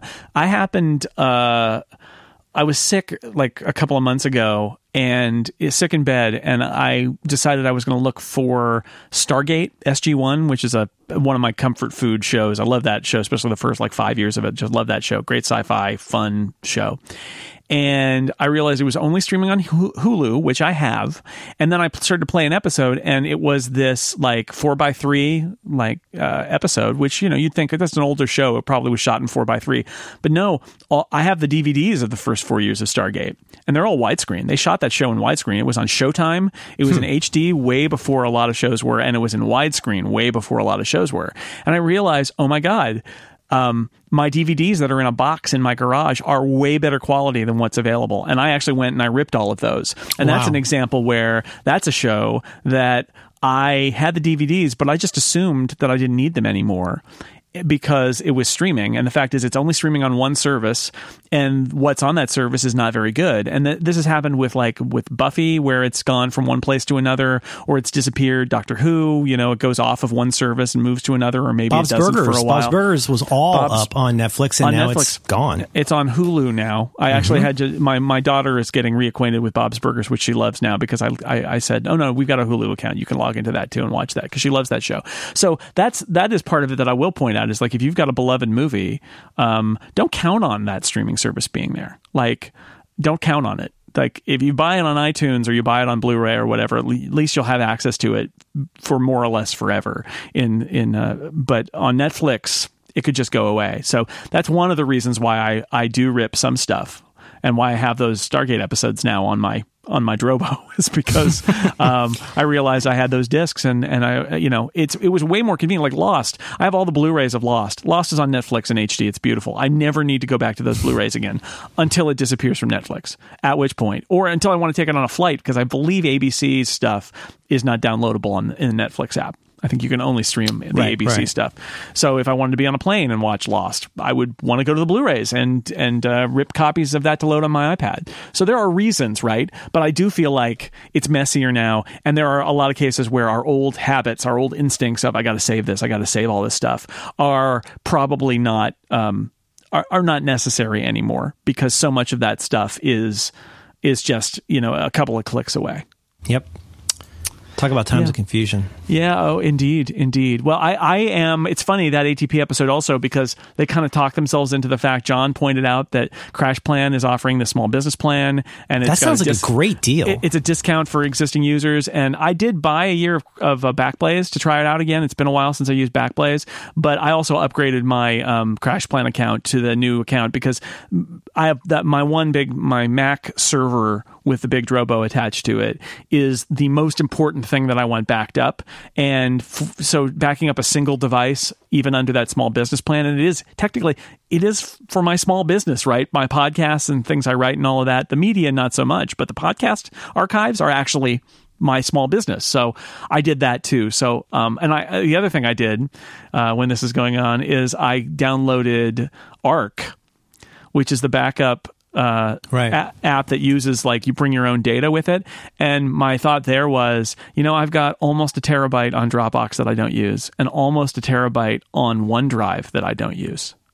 So I'm now Oh, doing a second, I a thought Arq second back, set of back when I used Arq, it was this must have been a million years ago. It was just for Amazon. I feel like. Oh no, it's got all of them. It's got Oh, that's all, cool. It's got many many different services, so it can it can back up to Dropbox, and then I just have my uh, Macs that are on Dropbox. selective sync, yeah. I just uncheck that folder, and now it's it's backing up a set of my um, podcast archive of the, of a little less than a terabyte to those cloud services because I've got the space, and I, I've been thinking about doing that for iCloud Drive too. But if you're not doing it already, e- even if you have a big hard drive, you might want to go in and uh, do a DaisyDisk or similar, and then do yourself a favor and do some selective sync. Because remember that, like, if you're sharing folders with people, you will inherit their pack rat tendencies as well. So if there's like raw episodes of shows that, that you don't need to have access to, you can just go and flip that off without actually deleting it.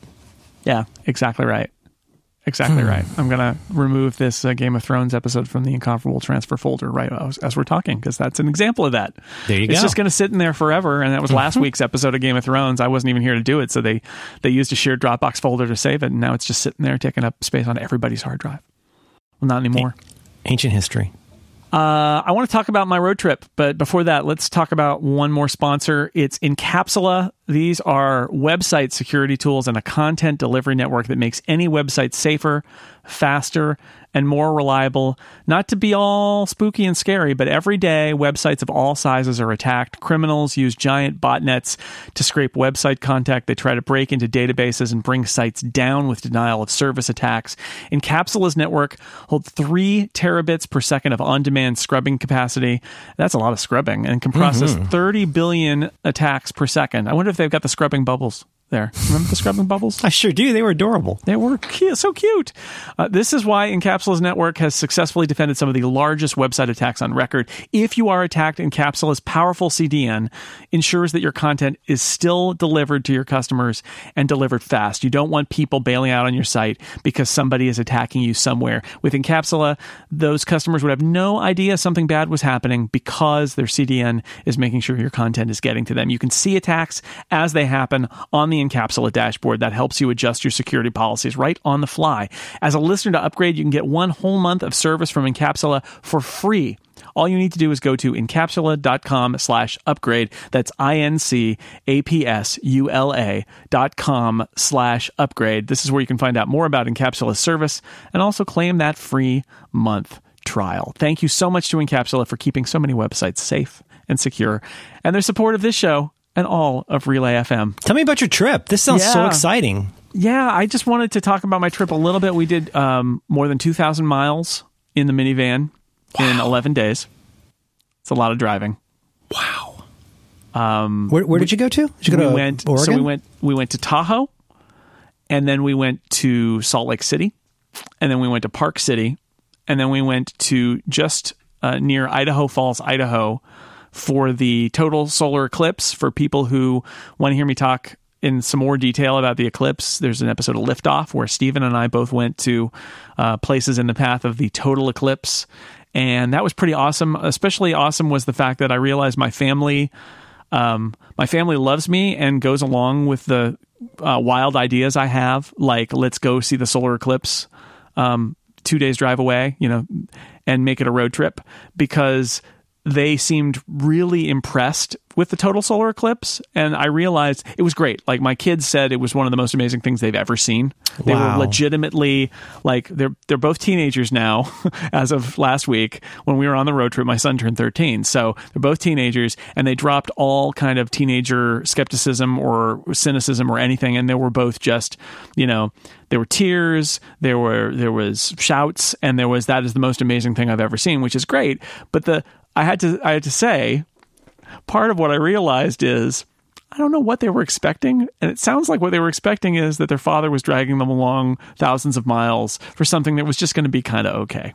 Oh, so you, but you did. You ended up doing good expectation management. I guess I yes, I guess I set a low bar because they they leaped right it's another one it. of Dad's donkey drills. yeah, it's another one of these. Well, I think from my from my uh, daughter's perspective, it's like, oh, honey, we're going to go outside and watch the uh, watch the lunar eclipse, and like, look, the, the moon is red, and she's like, yeah, great, it's This is red. a big Can pattern in I go parenting. Back I again? I'm, re- I'm realizing this is a big pattern in parenting. Is that you don't realize how disappointing you are to your family until they are genuinely happy about something, where the the reaction is basically, "Well, that didn't suck as much as I expected," and you're like, "Hey, I'm trying here." You you uh that was, this wasn't one of your stupid wild goose kit chases. this was actually good. Like, yeah, okay. I so I may never be able to top the total solar eclipse, but I did nail it, and they were all very grateful that I I said that we needed to do it. But I did have that moment. I, I think I think it goes back to like we had an eclipse here a few years ago that was like fifty percent or sixty percent or something, and you know we dragged the kids out onto the street and we got pinhole cameras and we're we're looking and, and it's like look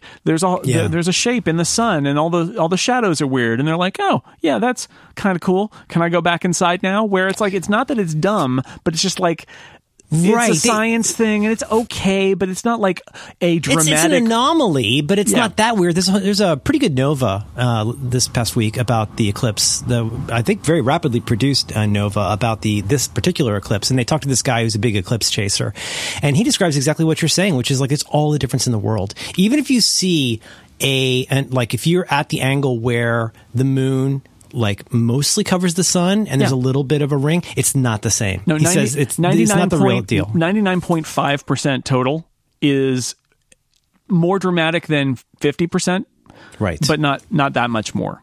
Once you get Yeah, to 100%, it is a completely different event because and this is the this is the moment with my daughter where I don't know when the penny dropped, but like 15 or 10 minutes before totality, um, we're talking about, you know, it's getting colder and it's getting darker and she says, "Wait, it's going to be dark like night?" And I say, "Yeah, like yeah, the sun gets covered. There's no sunlight. We are in darkness like nighttime. You'll be able to see stars.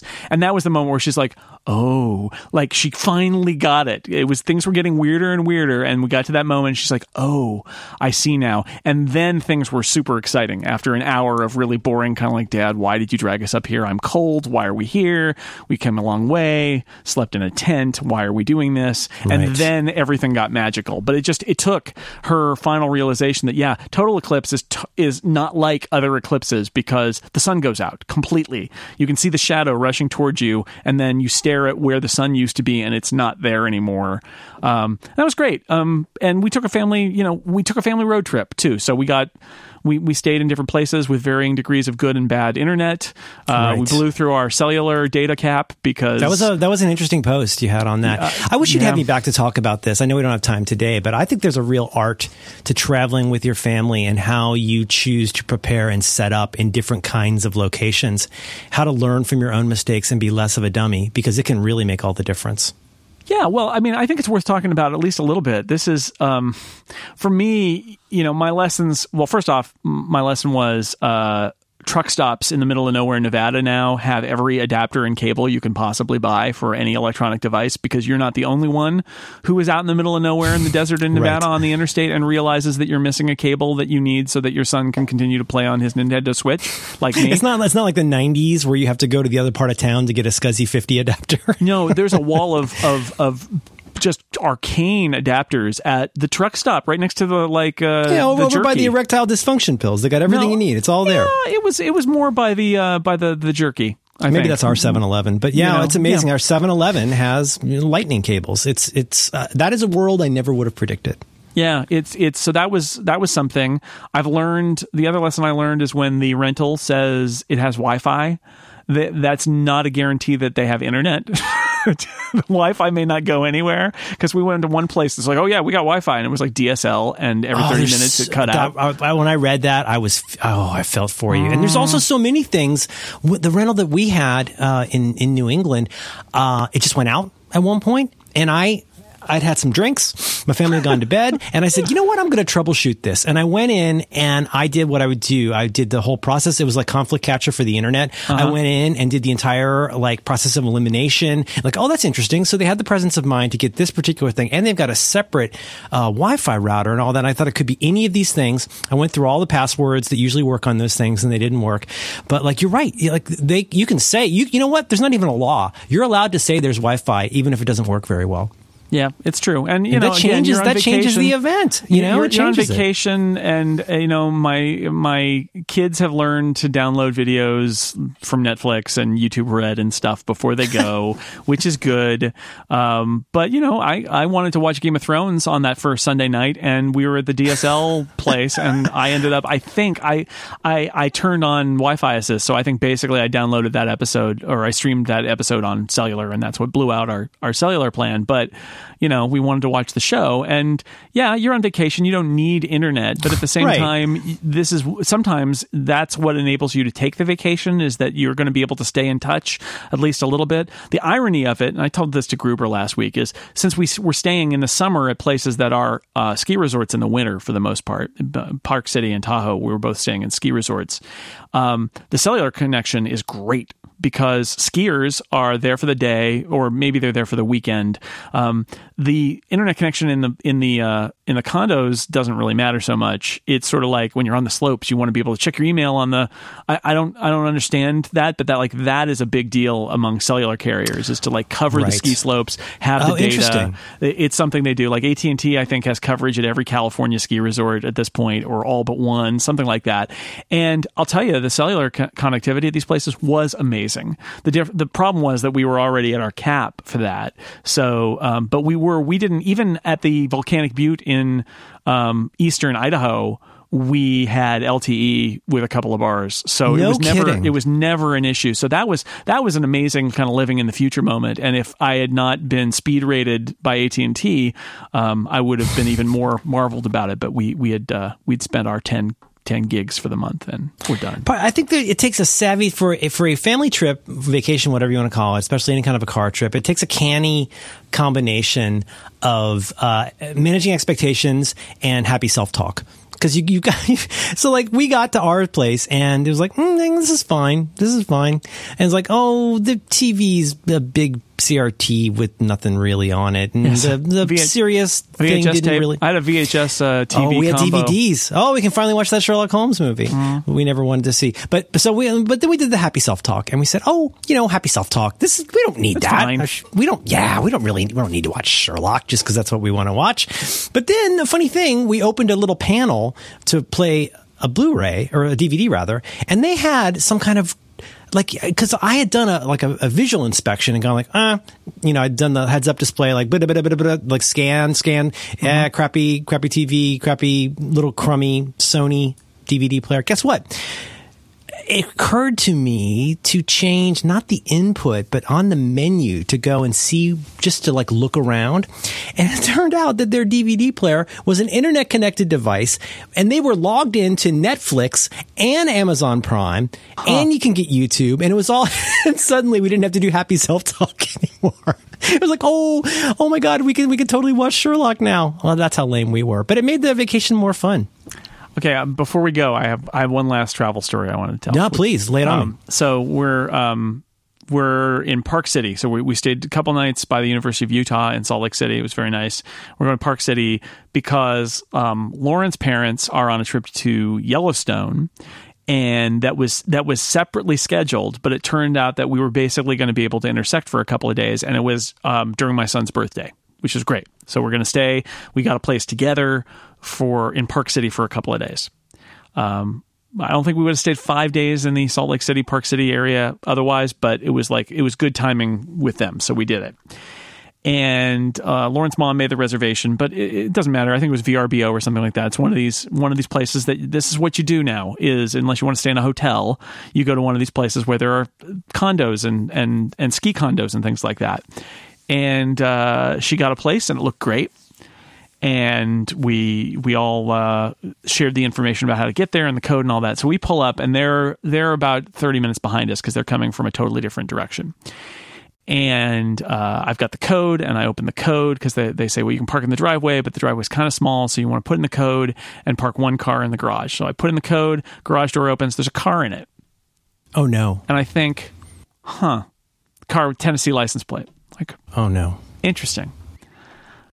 So I look at Lauren and we're like, there's a car in that. That's not great. Well, let's see what happens. So we go in the door and it's big steps up because this is a you know it's a, an area that gets a lot of snow. So all of them are sort of like living floors above the the main level. I think in case you need to dive out a window in if there's a lot of snow. I don't know. I don't understand snow. Uh-huh. Do it. don't a shining. works. Yeah, do a so- shining. Go out that high window. you gotta yeah you gotta you gotta have the second floor available because the first floor might just get totally snowed in and then you gotta dive out the second floor window anyway um so walk in at the base and and julian actually starts walking up the steps and uh and the door at the top of the steps is open and we say hello and a very nice um southern lady from Were tennessee there, there were there were already Tennesseans in there. uh appeared at the top of the stairs Oh no! Um, they're the owners. They had apparently at least thought that they had blocked out the month of August from their rental company. Meanwhile, apparently the rental company didn't know, had a mistake. We don't really know because we got all their their stuff. Um, and you know, it was just one of those moments of like, this is the problem with, um, with with the I don't even know what you call it now. The uh, It's a problem with a lot of things, the- Jason. the it's a problem with modern- codes. It's the the, modern house sharing uh, economy yeah. is is all of a sudden we're a thousand miles from home and it's late afternoon because we've actually been uh, doing things to keep ourselves entertained uh, in Salt Lake City in order to get to after checking out of the hotel in order to get to the point where we can drive to Park City and check in and all of a sudden there's a lady and her little dog who from Memphis, so maybe she knows Stephen Hackett. Although I mentioned Stephen Hackett and she claimed not to know him. I mean, how many weird. people can there be in Memphis, Tennessee, really? exactly. And um, yeah, she's the owner, and her husband was asleep upstairs. She said. Oh boy. So oh she boy. couldn't have been nicer. She got us drinks. She got us cookies. Uh, we sat in the back. They had a croquet set out on the lawn in the back. The, it was a very nice lawn. It was a very nice deck. They had a hot tub. It was very nice. In other words, the place we were supposed to stay, well selected, beautiful place. Oh. What was the resolution? Did call- they did they leave were- or you left? Calls were made Oh, to all of the people involved, and the resolution was about an hour later. After playing a game of croquet and playing with her little dog and eating some cookies, an hour later, um, they had booked us at a condo that was not right by downtown Park City, but was kind of out of town about a mile and a half. And um, I, I mentioned this because you mentioned before about like the happy talk. Yeah. So we get This so, is fine. so we get to the happy talk place, and that was it. It was like, oh, this is as generic a ski condo as there could be. It's uh, it's made for skiers. It's uh, not Uh, which particularly is which is which is code for you're not going to spend that much time caring what the room is like. Well, yeah, it's it's it was fine, but it was like it has no no nice touches. It's really so you can pack in a bunch of skiers who are going on a ski vacation, and it was Right. fine, right? Like I think if we had gotten there first, maybe it wouldn't have been that bad. But it was like the the lady's place was so nice, and she gave Oh, us cookies, no. So and close. so there was a lot of happy talk at that place. Um, but you know, at the same time, it was also not sleeping in the van, so we'll take it. But it just it was a it was a funny moment, uh, magnified by the fact that about two hours after we got there, a guy walked in the front door and said hello. oh no, no way! Twist turns and I, out. and I thought, oh no, oh no. And he said, oh no, Bob, the owner said that I could come by because I'm looking for a long term rental. I I didn't know there would be anybody here. And we said, Oh, well, until about two hours ago, neither did we. And uh, we all had a good chuckle, and he looked around and and uh, made some small talk and left, and then nobody interrupted us the rest of the time. And the moral of the story is the alfalfa field we stayed at in Idaho. Um, nobody was in that spot. We got to put, pitch our tent there, and nobody tried to make Hmm. us move. So Magnifique! Wow, I'm glad you made it back. That that sounds like a hell of a trip. It was a great trip. It was a great trip. But uh, that was a funny moment. Nice, very nice lady. Could, can't recommend the nice lady from Tennessee who gave us uh, drinks and uh, and uh, ginger cookies. She was great. Yeah. Uh, I would love to stay at her, her house sometime, but I prefer yeah, maybe, she maybe and her when she's husband. not she's not there. Her husband's not sleeping there. Yeah. That'd be a nice place to stay. We were there for an hour, by the way. Husband sleep the whole time because he's a heavy sleeper. Uh, that sounds like some kind of a jam up. He might be dead. He might. Wow, jeez, I hope not. She seemed very nice though. That's they all seem nice, Jason. Well, Merlin, thank you so Yeah. much for being on Upgrade this week. Oh, thanks for having me, buddy. It's a pleasure. I enjoy your show very much. I I really appreciate that. We will be back. By the way, Myke, Myke, who's on assignment on vacation right now, will be back next week We're gonna do that episode, I believe, a little late. I think it'll be uh, we'll drop it on Wednesday next week. And if the rumors are true, I think that's the draft. I think that's going to be the upgrade keynote draft. If the rumors are indeed true and we get a uh, an announcement of an event on the 12th, then that's going to be the upgrade keynote draft. So Oh, I, I look forward to that. That is good. that could be that could be big stuff. Big stuff. Very exciting. Uh, So um, as always, I want to thank our sponsors, of course, Incapsula, Eero, and Smile, makers of TextExpander. And uh, you can always get our show notes, relay.fm slash upgrade slash 156 for this episode. You also, there's a, uh, there's a link on there. I am Jay Snell on Twitter. Merlin is Hot Dogs Ladies on Twitter, by the way, if you'd like to reach Merlin. And we'll be back next week, or at least Myke and I will be back next week. And Merlin, thank you again so much for being here. Thank you. Welcome home. Thank you. We'll see you next week, everybody. Bye bye.